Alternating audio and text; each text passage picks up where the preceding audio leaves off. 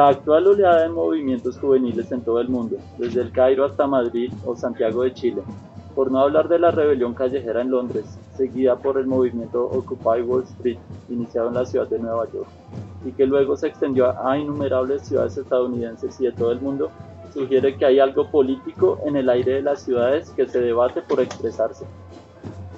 De este breve repaso de los movimientos políticos de base urbana brotan dos preguntas. ¿Es la ciudad un sitio meramente pasivo o red preexistente, el lugar donde aparecen y se expresan corrientes más profundas de la lucha política? A primera vista podría parecer así, pero también está claro que ciertas características ambientales urbanas son más propicias a las protestas rebeldes que otras, tales como la centralidad en plazas como Tahrir, Tiananmen y Sintagma, la mayor facilidad para erigir barricadas en París comparada con Londres o Los Ángeles, o la situación de El Alto que permite controlar las principales rutas de abastecimiento a La Paz. El poder político suele tratar por eso de reorganizar las infraestructuras y la vida urbana atendiendo al control de poblaciones levantiscas. David Harvey, Ciudad Rebelde.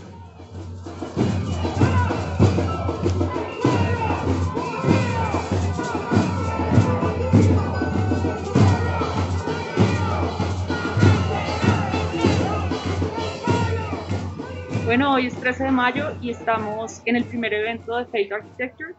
Para los que no conocen todavía Failed Architecture, esta es una plataforma que busca proporcionar nuevas perspectivas críticas sobre la arquitectura, las ciudades y el espacio. Surgió inicialmente como un pequeño colectivo en Ámsterdam, Países Bajos, y desde 2020 es una red global con bases en Beirut, Estambul, Nueva York y Bogotá. Mi nombre es Juana Salcedo, hago parte del equipo de Failed Architecture Bogotá yo soy Juan Sebastián Sepúlveda, parte de Failed Architecture Bogotá. Eh, mi nombre es Alejandro Rodríguez, soy antropólogo, me interesa el tema de la antropología urbana em, y hago parte de Templores ONG, específicamente coordinando todo el área de, de la plataforma Vita de registro y de denuncia de abuso y violencia policial. Yo soy Nicolás Fernández, soy estudiante de último semestre de arquitectura de la Universidad de los Andes y estoy en representación del colectivo Modulando. Mi nombre es Camilo Andrés Méndez, soy estudiante de Arquitectura e Historia del Arte de la Universidad de los Andes. y vengo en representación del colectivo Arquivis en Parque. Mi nombre es Laura Huitrago y soy miembro de FEIL Arquitecto.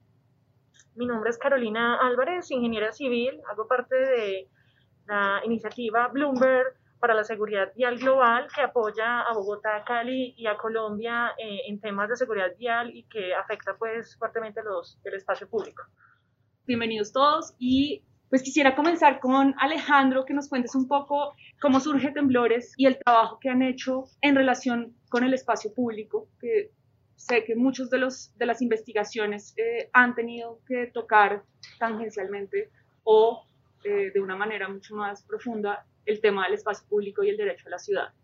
Bueno, pues Temblores surge en, el año 2016, yo no soy de los fundadores, pero pues sí estoy como desde sus inicios ya. Y surge, digamos, de una ruptura de otros procesos que venían dándose, eh, pero a la vez surge como con la necesidad pues de, buscar y, crear luchas que busquen reivindicar el acceso a la ciudad y digamos que nos enmarcamos mucho en, todo este, en, este concepto del derecho a la ciudad, como con el objetivo de, buscar estrategias para garantizar eh, los derechos de ciudadanías que históricamente han sido vulneradas y marginalizadas, ya sea por el mismo Estado o por distintos sectores eh, sociales. Yo llego a temblores en medio de, la, de, una apuesta programática eh, que, digamos, dura como un, esa, apuesta duró como un año, que se llamaba para afuera, para la calle, ¿no? Eh, y digamos que ahí buscamos como tres enfoques distintos que se ven como como materializados en los informes, en los tres informes que sacamos en la apuesta para afuera para la calle. Esos tres informes son silencio oficial, eh, un aturdido grito de justicia a propósito de los 20 años del SMAT, que digamos lo que hicimos en ese informe fue hacer un, un, análisis de, de, los 20 años del SMAT en términos de violencia homicida. Eh, algo huele mal, que muestra cuál es la problemática del acceso a los baños públicos en general, pero digamos haciendo énfasis en la población habitante de calle, eh, y que maricada con nuestros derechos, que es un informe que muestra y hace un balance de cómo está funcionando el protocolo de atención diferencial a la población LGBT puesto por la alcaldía en unos barrios en específico de la ciudad. Entonces, todos estos trabajos y estas investigaciones que surgen, digamos, de, una cercanía y de un diálogo constante con las poblaciones directas, tienen el objetivo de mirar y de reivindicar ese derecho a la ciudad y por eso se llama el afuera, para la calle, ¿no? porque es, digamos, la necesidad de, eh, de llevar estas narrativas al espacio público y, de llevar estas discusiones al, espacio público, que también, digamos, eso hace parte del por qué nos llamamos temblores y el por qué nuestro logo es un elefante. Hace énfasis en, en, en esta idea del elefante blanco que está eh, en una habitación del cual nadie quiere hablar y pues la idea es poder sacar este elefante y poder llevar esos temas a veces incómodos al espacio público y a la discusión pública. Entonces, por un lado, eh, yo, digamos, eh, estuve más que todo en el proceso de silencio oficial. Quisiera hablar un poco sobre cómo en cada informe pues está reivindicando este derecho a la ciudad, que, digamos, era, fue, muy chévere que leyeras ahorita este, esta, esta cita de este libro de, Harvey, que personalmente pues me ha inspirado mucho, eh, y él en ese libro también habla y define el derecho a la ciudad como esta posibilidad de no solamente de toda la ciudadanía de habitar un espacio público y habitar una ciudad, sino de transformarla, ¿no? Y, y, mientras se habita, se transforma también una ciudad. Entonces, por ejemplo, cuando una persona decide salir a protestar, decide salir a pararse en una calle que fue diseñada para que pasaran carros y decide como en, un trabajo comunitario salir a, a, a protestar, hacer una, eh, un canelazo, hacer, eh, qué sé yo, eh, pues está transformando la ciudad, ¿no? Y está transformando la manera en que está luce, ¿no? Que fue diseñada para, para un fin, eh, pero se está utilizando, y por eso es lo interesante también, a partir de la protesta social, pues se está elevando una inconformidad con el entorno inmediato, ya sea del movimiento estudiantil, de los paros agrarios, eh, de una reforma tributaria, entonces es interesante que con el solo hecho de, de, protestar, de pararse en una calle y de exigir un cambio, pues se está ejerciendo en sí el derecho a la ciudad. Y lo que vemos es que a partir de, de, todas estas narrativas, digamos, el SMAT surge, surge con, con el Plan Colombia eh, en el gobierno de Pastrana, con todo este discurso de modernizar a la fuerza pública, eh, pues surge el SMAT y lo que, digamos, el balance que hacemos es que ese derecho a la ciudad ha sido vulnerado a partir de una violencia homicida por parte del Estado. Nosotros hasta el 2019, y eso fue muy fuerte porque estábamos haciendo esta investigación, hablando con las familias de las víctimas, hablando con eh, las poblaciones que más han sido afectadas, que son los campesinos, los estudiantes y los indígenas. Y teníamos un conteo de 33 personas que habían sido asesinadas. Y en ese momento pues se da eh, la, la, coyuntura del paro nacional del, del 2019, el 21N, y asesinan a Dylan Cruz eh, a ojos pues, de toda la ciudad. ¿no? Entonces ahí tenemos que ponernos en una labor muy fuerte de dejar de lado las emociones y ponernos a contar y a registrar un caso más ya a tiempo real. Eso, eso digamos que emocionalmente también fue muy fuerte. Entonces, registramos y vimos cómo, y, hasta ese momento eran 34, ya ahorita pues se ha subido ese número por todo lo que ha pasado e, estos días y también el año pasado hubo otro homicidio. Entonces un poco lo, lo, que buscamos mostrar es cómo el Estado está vulnerando ese derecho a la protesta y está vulnerando ese, ese, derecho a la ciudad, que si bien no está enmarcado en la constitución política colombiana, en otras constituciones sí está enmarcado, como la de Brasil, por ejemplo, pues igual si es una, si, si e, e, esta, esta violencia homicida eh, perpetrada por los, los cuerpos estatales, pues sí tienen el objetivo de, de, que las personas de alguna forma se atemoricen en el momento de ejercer su derecho a la protesta y en el momento de exigir unos cambios estructurales en sus entornos inmediatos, que en muchas ocasiones son urbanos y en muchas ocasiones son, son rurales. Entonces, digamos que ese es el diagnóstico que hacemos con Silencio Oficial eh, que eh, pudimos elevar este informe en, el Congreso de la República y mostrarle a los congresistas que había una situación muy grave de derechos humanos con este cuerpo, eh, con este escuadrón móvil antidisturbios. Entonces eso por un lado, que es todo enmarcado en el tema de la protesta social, y a la vez, por otro lado, pues tenemos el tema de Algo huele mal, que es un informe también que surge de, de todo un trabajo de campo que se realiza con las poblaciones, con poblaciones habitantes de calle, Em, y digamos que haciendo un poco la, investigación y viendo cuáles son los principales problemas para esta población, además de toda la persecución, además de toda la estigmatización que sufren en el día a día, pues vemos que hay una negación al acceso a, al baño, ¿no? Eh, que digamos en toda la ciudadanía no, tiene, no, no, hay, no hay baños públicos, pero es especialmente grave para, para esta población porque no hay ningún otro lugar en donde, en donde encuentre poder acceder al baño y lo que vemos es que eh, pues se vuelve el espacio público el lugar para eh, no solamente ir al baño, sino para tener acceso a una privacidad en el espacio público, que eso es algo muy fuerte e interesante que ocurre con, con los habitantes de calle, que al no haber eh, un, espacio privado, al no, al no, haber un techo privado, más allá de un puente, pues el espacio público se vuelve el lugar para hacer esas acciones privadas que puede ir desde ir al baño hasta tener relaciones sexuales también, ¿no? Entonces es, es muy fuerte y lo que logramos identificar es que había como un, un, registro de varias personas que habían sido asesinadas, eh, habitantes de calle, eh, y alrededor, se, se, me escapa la cifra exacta, pero es como entre 10 y 15 personas que habían sido asesinadas mientras estaban haciendo actividades fisiológicas, lo cual pues demuestra, digamos, directamente que, que, que, pues sí hay una persecución contra esta población y que es muy fuerte pues, lo, que, lo que venía ocurriendo. Y además, esto pues está marcado con el Código de Policía, eh, que eh, empieza a entrar en vigencia en el 2017, redactado en el 2016 y aprobado por el Congreso en ese mismo año. Y ese Código de Policía eh, sancionaba a, sanciona a las personas que hagan, hagan uso, hagan actividades fisiológicas en el espacio público. Entonces, este, creo yo que es uno de los procesos más interesantes que hemos logrado porque surge, digamos, de una investigación donde le preguntamos a las personas como cuáles son las mayores dificultades que tienen en su día a día. Eh, nos damos cuenta que hay un problema con, los, con el baño público, con el acceso a, a, los baños públicos. Le preguntamos a las instituciones, porque digamos una apuesta también que nosotros tenemos desde Temblores es que hay que dialogar con el Estado y que si es posible un Estado mejor. Entonces les preguntamos a, a, a las instituciones y nos damos cuenta de que precisamente pues sí está, está habiendo personas que son asesinadas mientras eh, están, están haciendo sus actividades fisiológicas como cagar y orinar, entonces eso es muy grave. Eh, y por otro lado vemos que este, este, este, este artículo del Código de Policía que sanciona a las personas con una multa, que digamos es, es algo que, que hemos visto del Código de Policía, que lo que buscaba por un poco reducir la necesidad del uso de la fuerza, eh, y lo que hizo fue tipificar un montón de comportamientos eh, a través de multas. Y eso pues lo que está generando es que las personas eh, ya no solo son golpeadas, sino que son multadas también. Entonces, digamos, con la, con la población habitante de calle, un policía sabe que un, que, un, que un, habitante de calle no va a tener cómo pagar una multa. Y eso da, se vuelve un escenario propicio para sanciones paralegales como golpizas, eh, bueno, un, un, montón de torturas que recaen sobre estas personas. También algo que identificamos es que las formas de violencia recaen de distintas formas según eh, la población específica, la población diferencial, que es, es, es, es gracioso porque el enfoque diferencial debería ser en cómo se cuida a la población diversa, pero aquí es en cómo se violenta a la población diversa. Entonces eso, pues es, eso también parte de lo que hemos identificado.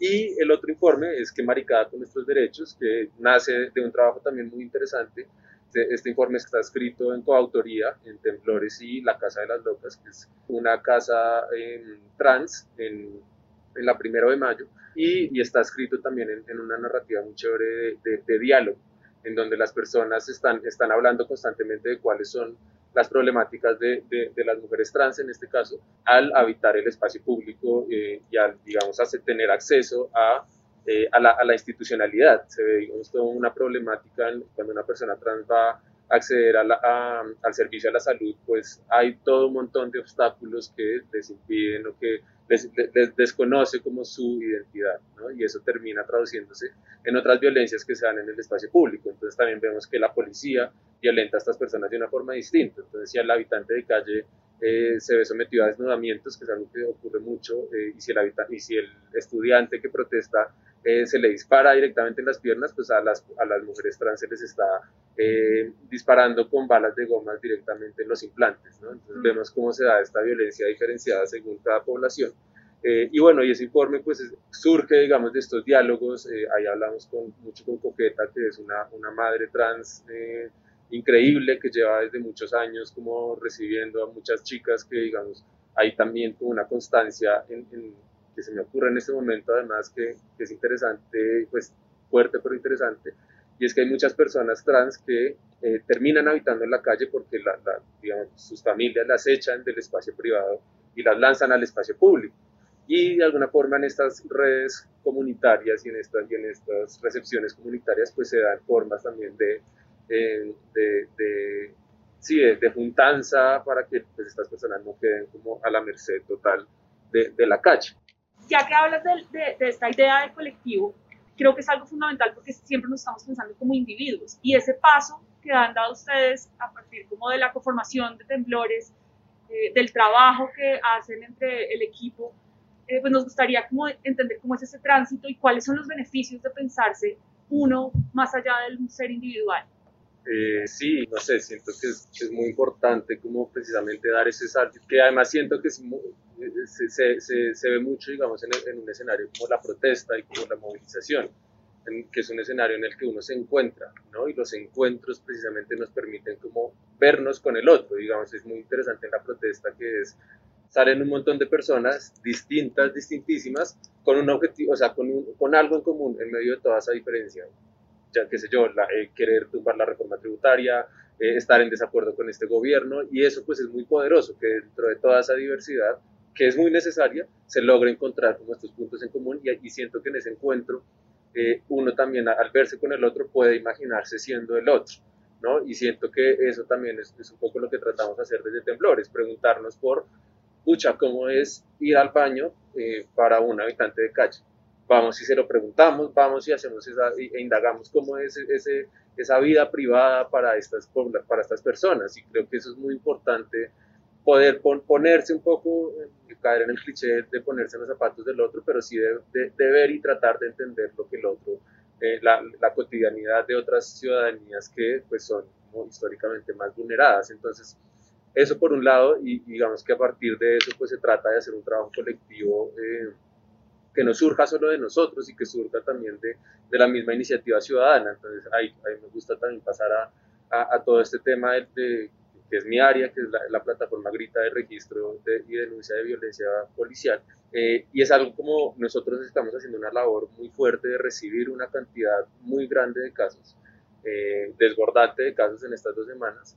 Eh, y a la vez pues esta labor pues no sería posible si no es porque toda la ciudadanía o mucha gente está registrando, eh, ha aprendido a conocer sus derechos y sabe que grabar un procedimiento policial es un derecho enmarcado en el código de policía y digamos que ahí se da una relación como, como paralela, como de, de, de, de tú a tú, ¿no? Donde digamos, unas personas hacen esta labor de, de, grabar mientras nosotros estamos registrando. Y ahí se da un trabajo colectivo, o sea, nosotros no podríamos hacer esta labor si la ciudadanía no supiera cómo hacer eso. Y, digamos que eso también es interesante porque se dan aprendizajes mutuos, entonces nosotros nos damos cuenta de, por ejemplo, que la noche se está volviendo muy fuerte y nos podemos dar como, podemos recomendar que la noche se vuelva un espacio como para resguardarse y a la vez nos damos cuenta, digamos, que empieza a circular mucha desinformación, entonces decimos, traten de con los videos eh, decir la hora, fecha y lugar de, de, cada cosa y se ve cómo se da esa reacción. Entonces es muy interesante cómo se da esa, a, a partir de ese trabajo colectivo que permiten las redes sociales, lo digital, la tecnología, eh, podemos dar también como esa retroalimentación mutua de cómo lograr y, y alimentar esos trabajos de una, de una forma pues, más, más efectiva. Entonces, pues creo que a, que a, partir de llevarlo a la colectividad y también llevarlo a la colectividad es llevarlo al espacio público. Y creo que a partir de eso, pues se logra, se logra llegar como a, dar grandes pasos en estas luchas, pues que todos estamos tratando de, de, de encaminar. Yo quisiera, bueno, escuchándote a ti me genera un montón de eh, inquietudes, pero también reflexiones en el sentido de que de alguna manera hay cierta indiferenciación entre lo que es el espacio público y ese espacio privado, que muchas veces eh, no es claro cuando lo público eh, se vuelve privado y, lo, y, el espacio privado tiende a volverse público, precisamente porque hay una necesidad de uso que muchas veces el espacio como sí. tal no te garantiza, ¿cierto? Entonces ahí hay un apunte importante frente a esas experiencias pues, que tú compartes eh, y que creo que vale la, la pena reflexionar. Y, y, lo otro, ya como para abrir también un poco la discusión, es que eh, en esa apropiación del espacio durante eh, situaciones como las marchas, la protesta, pues hace que lo público se vuelva incluso más público porque hay una apropiación eh, consciente y muy concreta de lo que es la calle, de lo que es la plaza, que, que siento yo que es lo que posibilita esa apropiación consciente que la gente pueda expresarse de diversas maneras en esos espacios. Y creo que eso es algo muy valioso que incluso eh, en los tiempos, digamos, de esa violencia homicida que incluso a veces sentimos por parte pues, del mismo Estado, pues hace que uno reflexione mucho sobre el tema, porque ese llamado a recluirnos en la noche es, es negarnos ese derecho a la ciudad del cual hablábamos hace un momento.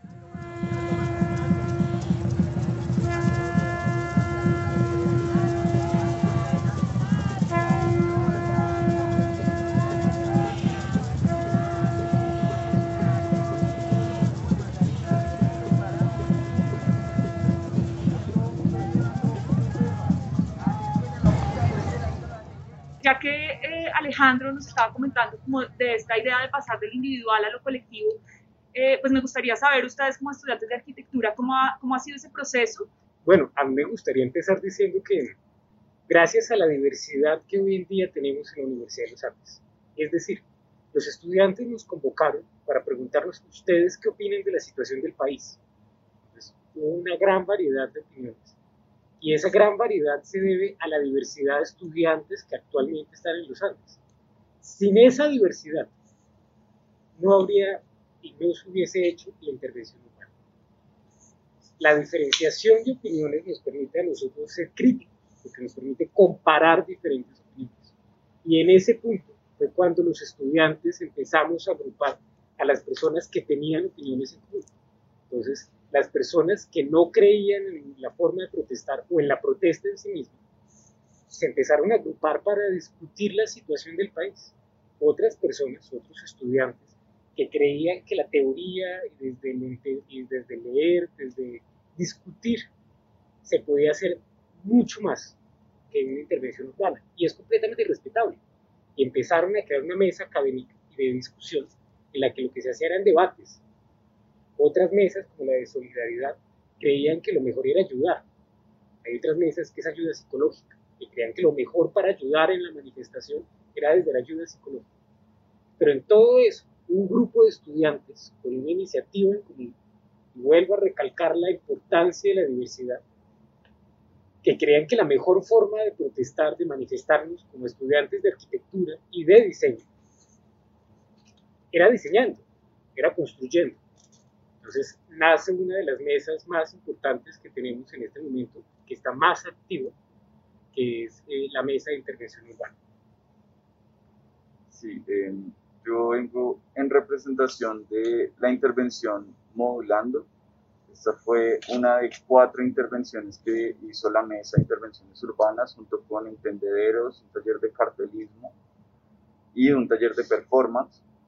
Pues modulando nosotros como colectivo era un grupo de personas, 50, 60 personas, todas concentradas en un mismo objetivo con pensamientos em, similares, con creencias similares y entre todos con un objetivo. Y una idea inicial, se empezó a gestionar un proyecto muy bonito de toma del espacio público que tuvo lugar el 7, 10 y 12 de mayo en tres eventos distintos, se llamó Modulando el Paro. Pues Modulando el Paro nació como de suponer que la universidad no tiene paredes ni sillas, ni mesas, ni tiempo. La universidad la llevamos nosotros, estudiantes y profesores, y no está arraigada realmente a ningún espacio físico. Nace también de la añoranza a la clase, a la añoranza al campus y a todas esas discusiones que teníamos luego de las clases donde digeríamos la información y así la, la reteníamos mejor que es algo que no está pasando y hace un año estamos encerrados más de un año estamos encerrados. Ahí yo creo que entramos a un tema súper interesante y es como esta intersección en la que estamos, que es como una oportunidad o se puede, se podía ver una desgracia, ¿cierto? Que fue el aislamiento. Y, y lo que ustedes pues han, han mostrado eh, desde Temblores, que es la negación del espacio público que ha implicado la decisión pues por, por, por preservar, pues, por preservar la salud, ¿cierto? Eh, y, y esa oportunidad de la que tú hablas de volver a encontrarnos. La, la manifestación ha, ha, logrado también ser como un, momento para volver a, a, reactivar ese encuentro. Y no sé qué quieres, o sea, perder el derecho al espacio público, creo que ha sido muy fuerte. Llevamos 15 meses en que el espacio público, o sea, y, y los espacios comunes, como los que ustedes hablaban en clases, ¿no? Eso me parece súper súper importante pensarlo, que no es la clase, sino es el espacio en el medio, en el encuentro, en la improvisación, donde se surge pues la comunidad o lo colectivo también. Pero mira que eso que tú mencionas también genera otros, otros aspectos y es el encierro nos invita a buscar la ciudad para apropiarnos un poco más de ella, vivirla, porque el encierro nos, nos restringe un, una capacidad de desarrollo humano que queremos eh, explotar en la calle. Pero sumado a, a, esto, a este tema de la pandemia eh, que nos invita o nos exige a distanciarnos, no a unirnos, sino a distanciarnos, viene también una época de protesta en nuestro país que entra en conflicto como con ese distanciamiento. Y a veces pesa más esa necesidad de unión que, que esa necesidad de separación. Entonces, creo que ahí es importante entrar a, a conversar un poquito porque afloran un montón de necesidades humanas, la autopreservación, pero también eh, el intercambio con el otro. El encuentro. El encuentro. Y también en ese espacio público que es donde ocurre el encuentro, de ahí se da pues, la posibilidad de la colectividad y, y de hacer cosas en colectivo. Y ahí se vuelve como el escenario propicio para que eso ocurra. Eh, digamos que la virtualidad hasta cierto punto lo permite, pero todos sabemos que el encontrarse y el ver como materialmente, vernos materialmente, pues esto sería distinto si fuera cada uno en Zoom en, en su casa. Eh, y digamos algo que yo pienso también, o pues que me parece interesante de toda esta discusión sobre el espacio público, pienso en, en un texto de Habermas que es como, se llama como la enciclopedia del espacio público, algo así, la esfera del, del espacio público, y ahí él dice que esta idea de espacio público surge en el siglo XIX como una, una pretensión de, la, de una burguesía naciente por encontrar eh, lugares de, de, de encuentro. Eh, y pues eso es, eso es curioso porque lo que vemos hoy es que el espacio público se vuelve como casi que la contraposición al espacio privado, que es más de unas clases privilegiadas de cierta forma. Entonces es curioso ver cómo se da esa, esa, esa, sí, esa contradicción o ese contrapunteo pues, en, en, la idea del espacio público y del espacio privado, que el espacio privado pues, se vuelve como un tipo de privilegio, ¿no? pero a la vez, y, y también es, es, interesante con las narrativas que surgen a partir de, de la protesta y a partir de que, por ejemplo, qué sé yo, se intervenga un, un, monumento o se rompan vidrio y que y una parte de las narrativas que salen es eso se tiene que pagar con mis impuestos, uh -huh. mis impuestos privados además, ¿no? Cuando se está actuando sobre el espacio público. Entonces eso es muy, y, y, y hay de, de, hecho como por lo que tú decías, pensando en lo que tú decías de estas tensiones que se dan por, con el espacio público, que cuando, se recla cuando algunos sectores reclaman por el espacio público, están reclamando también su su, su, derecho privado a este, que es el, impuesto que pagan para que se arregle un monumento. Entonces es muy interesante también, no sé, se me ocurrió ahorita como uniendo ideas, cómo se da esta tensión por el espacio público y cuando se reclama eh, haciendo eh, como énfasis en el espacio privado, que pues también muy curioso. También está, está, es interesante pensar que el espacio público y sobre todo acá en Bogotá lo tenemos como promesa de que es para todos y que todos somos iguales en el espacio público y ahí hay una contradicción muy grande, ¿cierto? En lo que, el, lo que se espera que hagamos en el espacio público y entra en fricción cuando otras personas, como alguien que protesta, una habitante de calle, eh, o eh, pues decide, o lo tienen que usar de otra manera, o lo usan de otra manera bajo la promesa de que es la igualdad. Pero entonces ahí entra en fricción quién está definiendo ese espacio público, ¿cierto? ¿Quién lo regula? Por ejemplo, que ese es un tema súper importante que no tenemos muy en cuenta como arquitectos, siempre, pero la pregunta es por qué el código de policía entra a jugar un papel tan fundamental en la manera como podemos comportarnos, como podemos estar y vivir el espacio público. A, a me gustaría dar una opinión desde la experiencia de lo que yo he vivido en el espacio público. Yo tengo un amigo que Nicolás conoció, que escribe poemas con una máquina de escribir en la calle. En el 2018, unos policías lo sacaron de la calle porque esa no era la forma de habitar el espacio público. Se dio la oportunidad que varios escritores, varios periodistas lo entrevistaron y le preguntaron por qué usted cree que esa no sea la forma de habitar el espacio público. Le preguntaron al policía. El policía dijo, porque tiene que haber un orden en la forma como la gente habita el espacio. Yo creo que es esa necesidad desde el Estado de organizar cómo la gente tiene que habitar el espacio público donde nace la reglamentación, donde nace la norma, y ellos se basan en una visión de ciudad aún muy estandarizada del siglo XX, como la cátedra de Carreño. Chino, camine derecho, camine por el andén, y si no camina derecho por el andén, usted está caminando mal. Entonces, eh, yo creo que lo que hace falta en ese punto es aceptar esa diversidad, aceptar que hay vendedores ambulantes en la calle, aceptar que hay artistas en la calle, aceptar que también hay comunidades como los habitantes de calle que tienen una forma de habitar ese espacio. Entonces, mi pregunta es, ¿cómo los arquitectos adaptamos el espacio público a eso?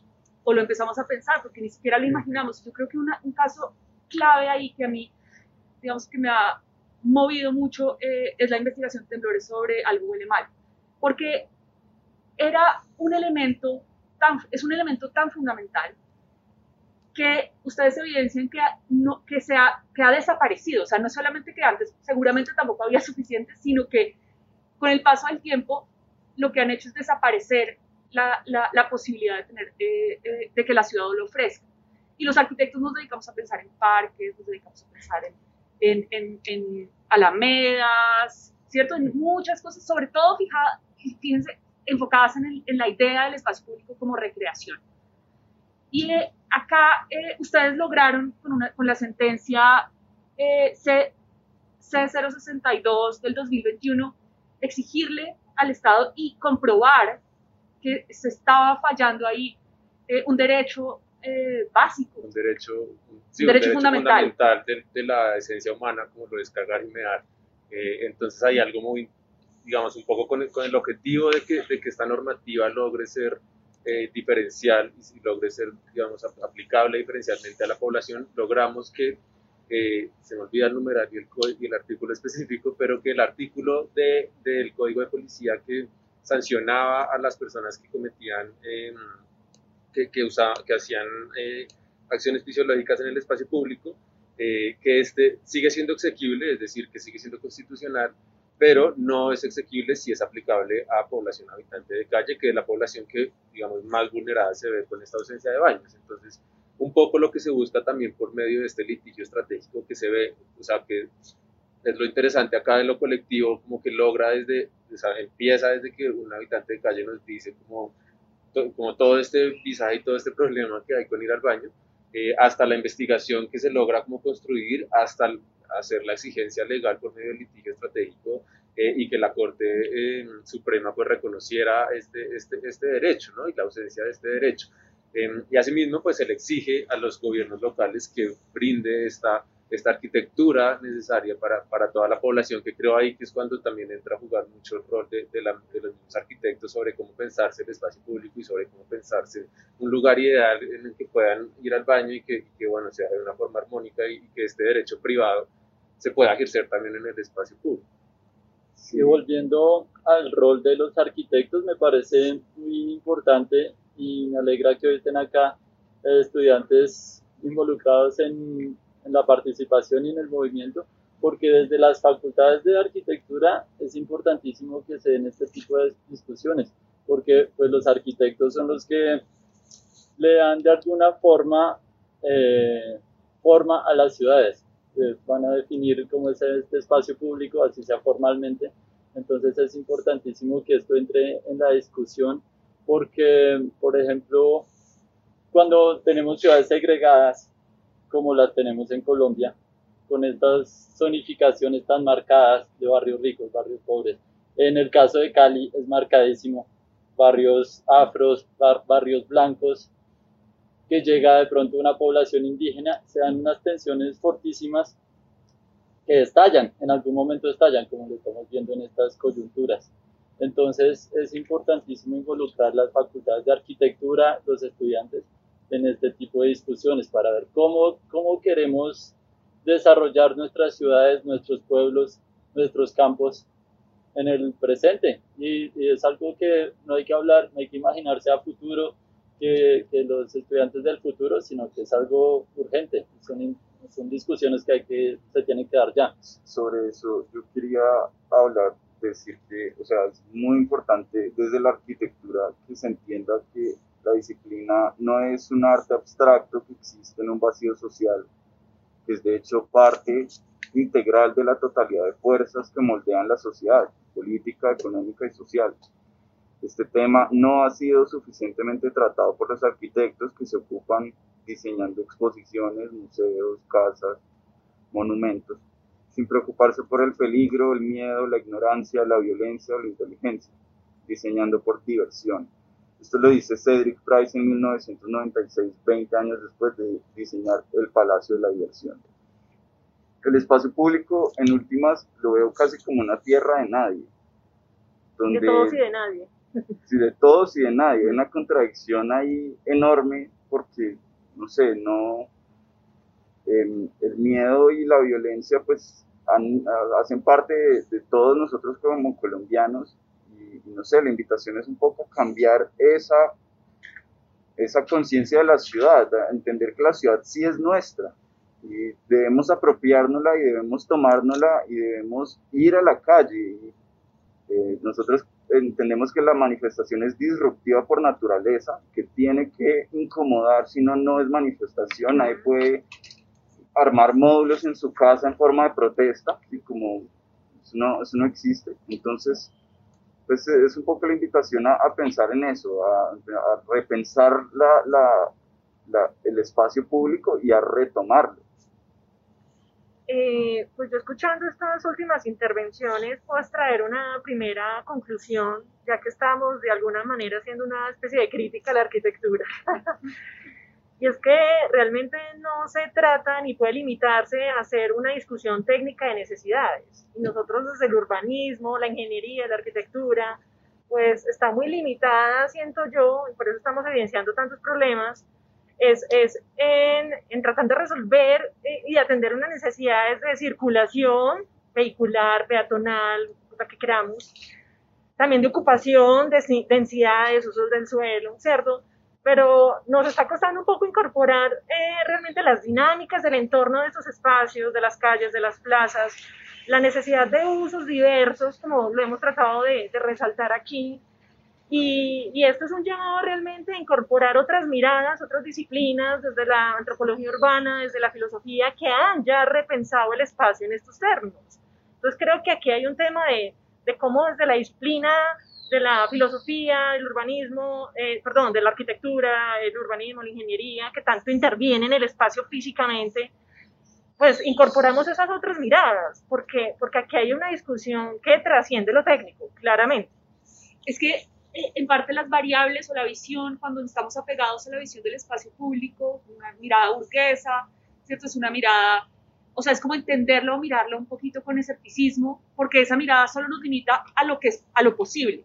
Y eso posible es lo que ha hecho posible la ausencia de baños públicos, por ejemplo, ¿cierto? Porque se mira desde aquel, o desde el flaner que camina, ¿no? Yo visito la calle, o desde el que consume, entonces está en, las terrazas lindas que tenemos en la T o en los diferentes sitios, pero nos limita, no somos capaces de imaginar otras necesidades y otras formas de habitar el espacio público. Digamos que a mí me parece muy interesante que estemos hablando de lo colectivo, no solo cómo las personas se agrupan para llevar un fin en común, pero ese colectivo de pensarnos a otras personas, como bien lo decían ustedes anteriormente, a veces nosotros estamos desde el privilegio y no vemos qué es lo que necesitamos pues porque contamos con eso y no sabemos que el espacio, el baño no es una necesidad porque podemos llegar a nuestra casa y ahí tener y suplir, digamos que esta condición, pero si lo pensamos desde otras personas, cómo lo viven, cómo se mueven, eh, bajo qué condiciones, pues eso me parece súper interesante y también cómo romper esas barreras que existen, digamos, llevar la educación como a la, a la calle, por ejemplo, y compartir esos espacios, porque, digamos, siento que también el espacio público estaba ahí presente, pero no lo usábamos, no.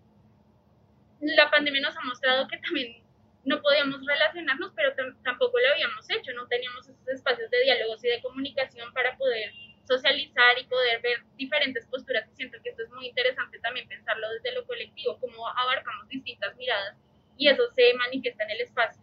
Yo creo que ahí hay un punto muy crítico que, que es interesante mirar y es esa tensión entre la potencialidad que ha provocado la desolación de la pandemia.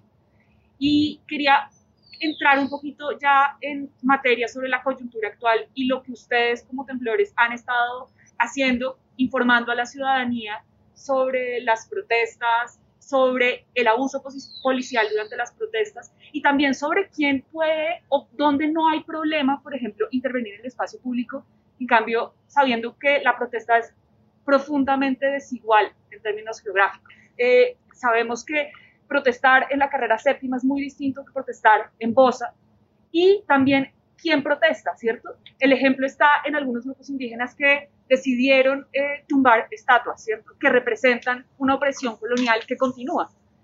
Y la respuesta de diferentes personas como devuélvanse a sus resguardos, no sé si lo han oído, o vuelvan a su entorno natural, al igual que la gente de, las, de ciertos barrios más pobres en los que realmente se vuelve un riesgo protestar. Y quisiera que en ese sentido ustedes, temblores, nos contaran un poco cómo han visto la situación y por qué decidieron recomendar eh, resguardarse durante la noche. Sí, pues realmente eh, la o sea, esa desigualdad que hay en la protesta es muy fuerte, aunque siento también que la protesta se vuelve un escenario donde es posible, es posible que se dé esa ruptura de la desigualdad.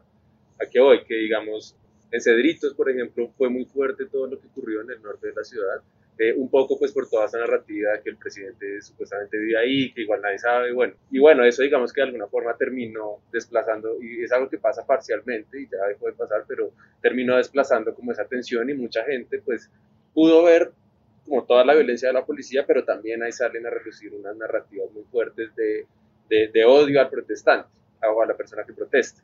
Entonces eso ocurrió, pero, a la, pero sin duda hay una desigualdad muy fuerte, es muy distinto protestar en hippies que protestar eh, en las Américas donde la situación pucha, está desbordada, o sea, en las Américas la gente lleva 15 días con el gas lacrimógeno metiéndoseles a las casas, con una persecución de helicópteros sobrevolando sobre los, conjuntos cerrados, allá la situación está terrible y ya la gente no sabe qué hacer, ¿no? se ha hecho de todo, se ha intentado hacer en un, un, espacio humanitario con, con, ayuda del Consejo de Bogotá y, e igual la tensión se vuelve y, se retoma y, también esto, bueno, es un poco complejo y, digamos sobre la marcha también lo estamos viendo y es que lastimosamente la, la, protesta o los escenarios de protesta se vuelven unos lugares propicios para que se vean otras problemáticas sociales que existen, ¿no? Eh, y digamos este, este escenario del desorden, entre comillas, porque no, no, lo quiero definir como desorden, que puede generar la protesta o que puede generar la, la, la, la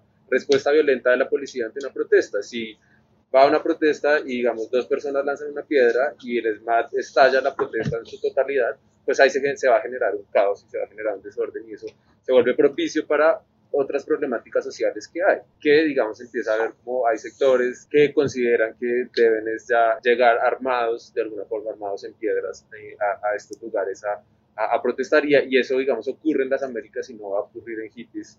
Eh, bueno, en Héroes ayer ocurrió que sí hubo una situación muy fuerte, entonces eso es muy complejo y es muy complejo ver cómo, cómo, cómo esa, esa descentralización que viene pasando progresivamente desde el 2019 esa descentralización de la protesta, de que ya no sea ir y encerrarnos en la Plaza de Bolívar y que nos toque como pues pasa, ha pasado históricamente y que ya la marcha no sea ir del planetario a la plaza, sino que se descentralice, que es digamos algo nuevo. Y yo que soy, yo que soy muy joven, pues no, hasta hace poco estoy cayendo en cuenta de que eso es nuevo.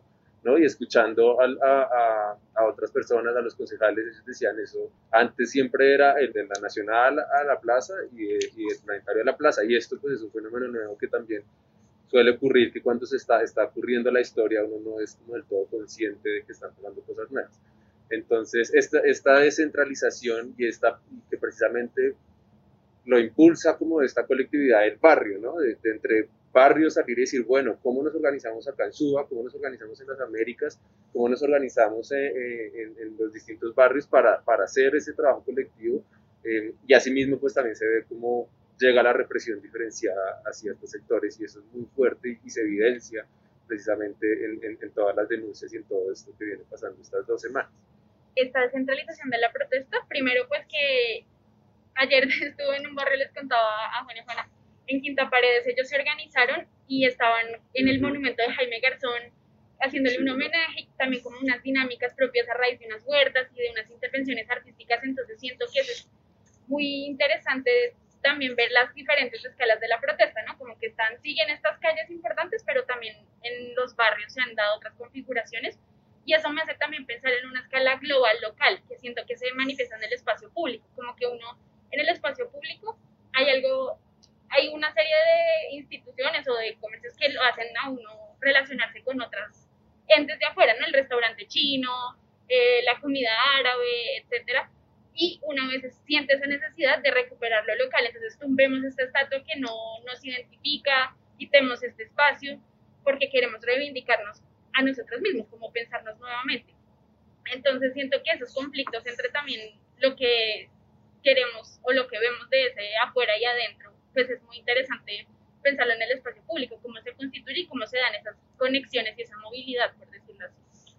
eh, este tema de la descentralización de la propuesta me parece súper interesante porque cuando uno mira desde el urbanismo, pues siempre se ha buscado tener una ciudad policéntrica porque lo que favorece el acceso a bienes y servicios más fácil por parte de la población, esta mezcla de usos, acceso al transporte público, a, todo lo que ofrece la ciudad, pero, pero que sea cercano a la gente.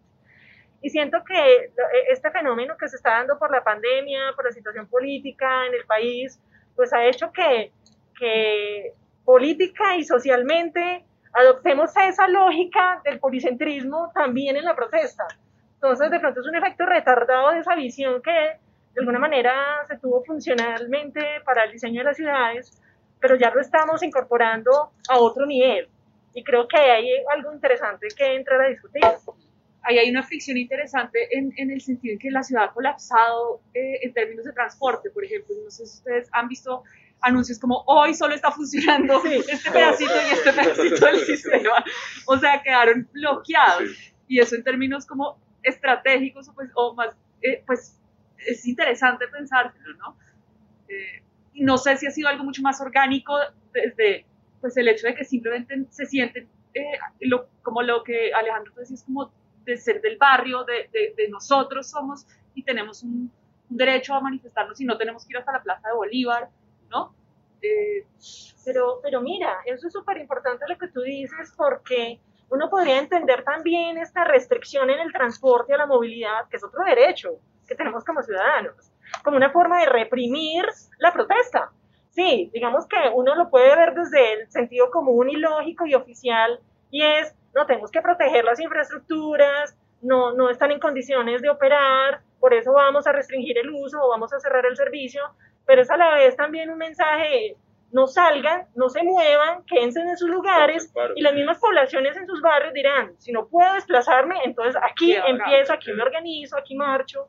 Y o es como un circulito que se va armando de que hago esto porque hago esto, ¿qué pasa? De hecho, que también me hiciste acordar, Carolina, que inclusive eso se traslada a la gente que no puede salir a las calles a protestar. Entonces, ¿qué pasa? Por ejemplo, en las universidades que hay como conferencias abiertas o gratuitas otro tipo de espacios también virtuales, ¿no? Como el espacio se traslada no solo pues a lo físico, sino también a lo virtual y las redes sociales.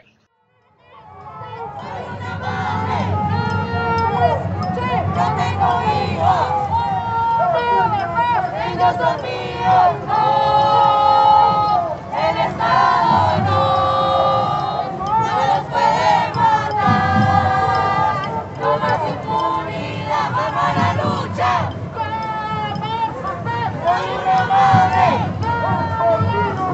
Yo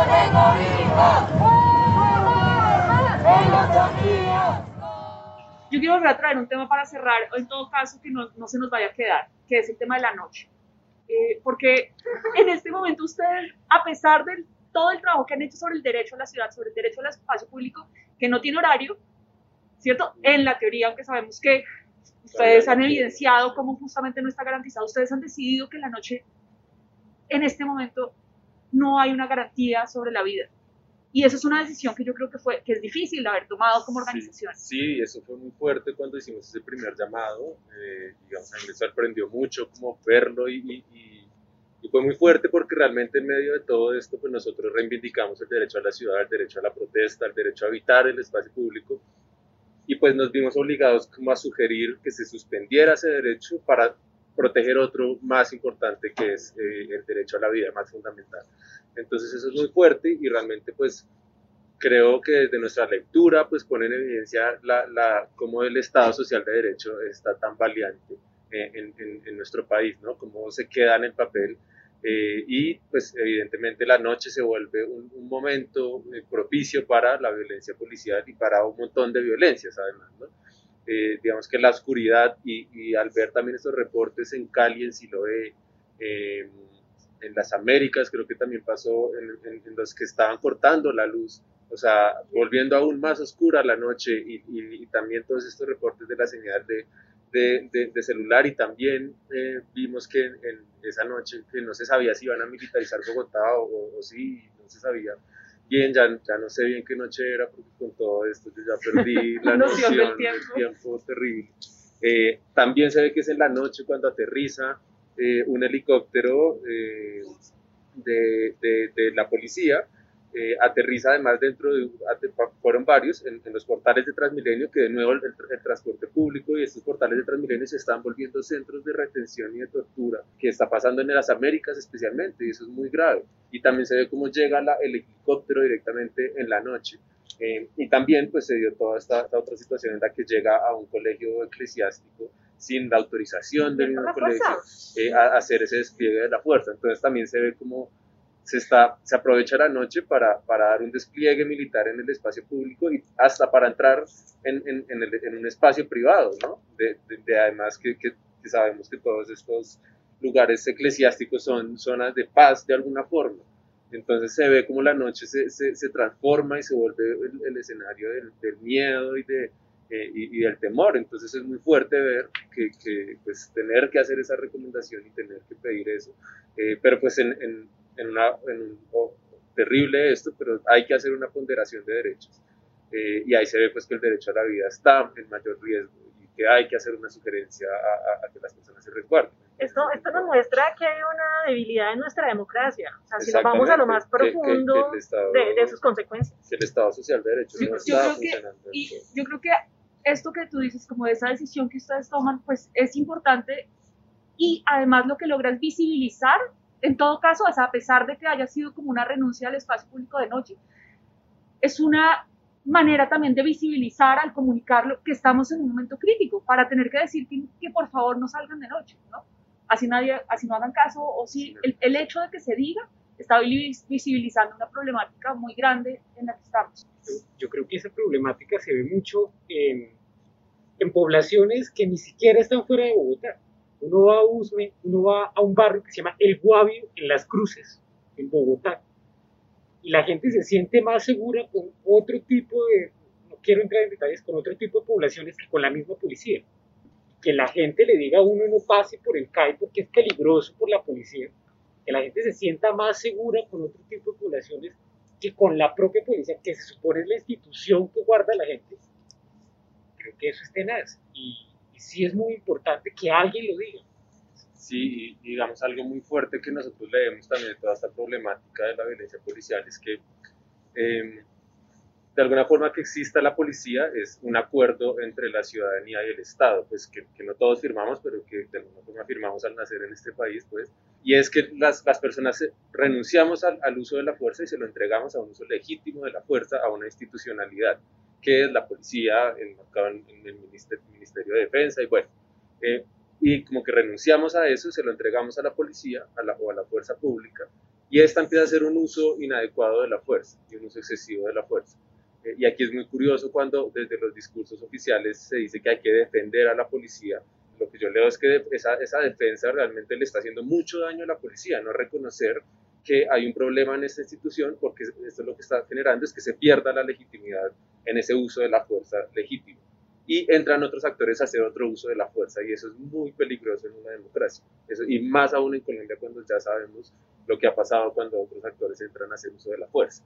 Que es ese concepto de gente de bien, podríamos que está como inserto, ¿no? Exacto, exacto. Eh, justificado. Y, exacto, y empieza a justificar estas narrativas de que si la policía no es suficiente, eh, o, si, sí, exacto, eso fue lo que pasó en Cali, que la policía no estaba haciendo suficiente, que el, gobierno no estaba haciendo lo suficientemente contundente y que por ende había que, que, buscar otra, otra gente. Y tuvimos imágenes de, eh, de ciudadanos disparando del lado de policías junto a los policías, lo cual es muy, muy grave porque de nuevo afecta esa confianza que alguna vez hubo en una institución eh, y, y, por eso creemos que, que, la forma de recuperar la confianza y de, y, de, cuidar nuestra institucionalidad, de cuidar la democracia, es haciendo una reforma policial. ¿no?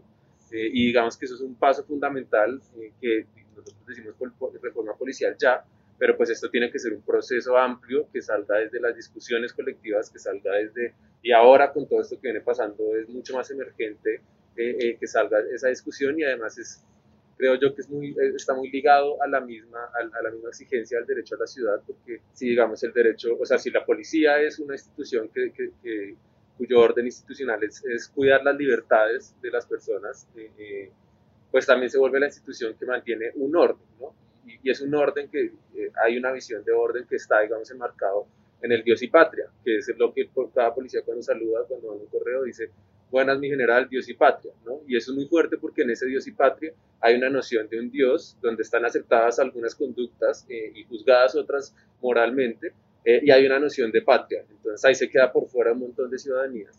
Eh, y por eso pues nosotros en nuestro informe decimos, no, es, también bolillo, Dios y patria, es lo, es lo, que le falta, digamos, a este, a, a este lema. Y lo fuerte es que pues, una institución que está encargada de mantener el orden en el espacio público, pues es una institución que regula de alguna forma el derecho a la ciudad. Por eso decimos que si la misma ciudadanía puede participar en un proceso de reforma policial, pues está ejerciendo, o sea, transformar las instituciones también es ejercer el derecho a la ciudad, también es ejercer el derecho a imaginarnos una sociedad distinta y una, y una institución que se comporte de una manera distinta en el espacio público que también eso es como un eje fundamental, por eso también esta petición de la reforma policial ya es, es también una exigencia al derecho a la ciudad. Eh, entonces, yo, yo siento con lo que tú dices que no solo la arquitectura debe repensarse como, como disciplina que actúa sobre la ciudad, sino que también las mismas instituciones que son estatales deben estar abiertas a, transformarse según el tiempo, según la necesidad, según eh, la situación. Y, y, esta dificultad que tenemos hoy con una institución como la policía, y no solo con esa, con muchas otras del Estado, pues refleja realmente lo paquidérmicas que son. Y, y por eso esas tensiones también que se, que se eh, que sobresalen tan fácilmente en momentos de crisis como estos.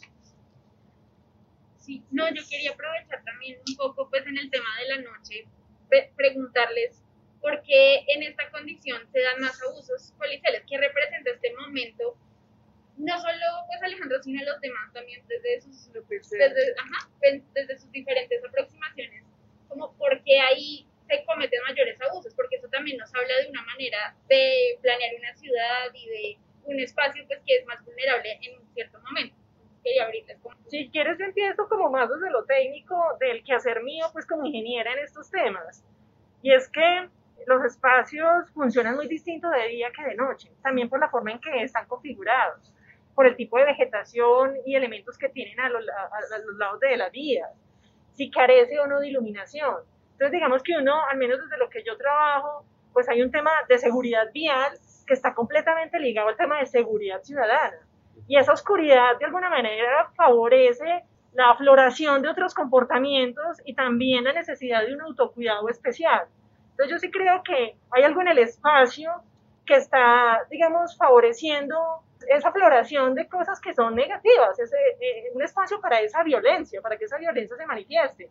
Pero es, es la oscuridad, es el espacio, es, es, el tipo de uso de pronto asociado a ese espacio. Eh, y creo que desde la técnica pudiéramos hacer que sean más seguros en la noche, para que esa unión entre seguridad vial y seguridad ciudadana pues sea algo más palpable. Y creo que se está aprovechando esa falencia en un momento tan coyuntural como este, que es el de la protesta. Creo que también en cuanto a la noche hay algo en el discurso de la policía, de lo que hablabas ahorita, que es ese órgano que se encarga de supuestamente velar por el orden y por la preservación de las buenas costumbres y por Dios y patria, que bajo el argumento de ellos, en la noche ya la gente debía estar en sus casas. Y el que está afuera es el malo, el vándalo que se agudiza con, con, las cuarentenas, con el toque de queda de la pandemia y todas las Y además tenemos una cuarentena y pandemia y, y, las autoridades dijeron que no salgan.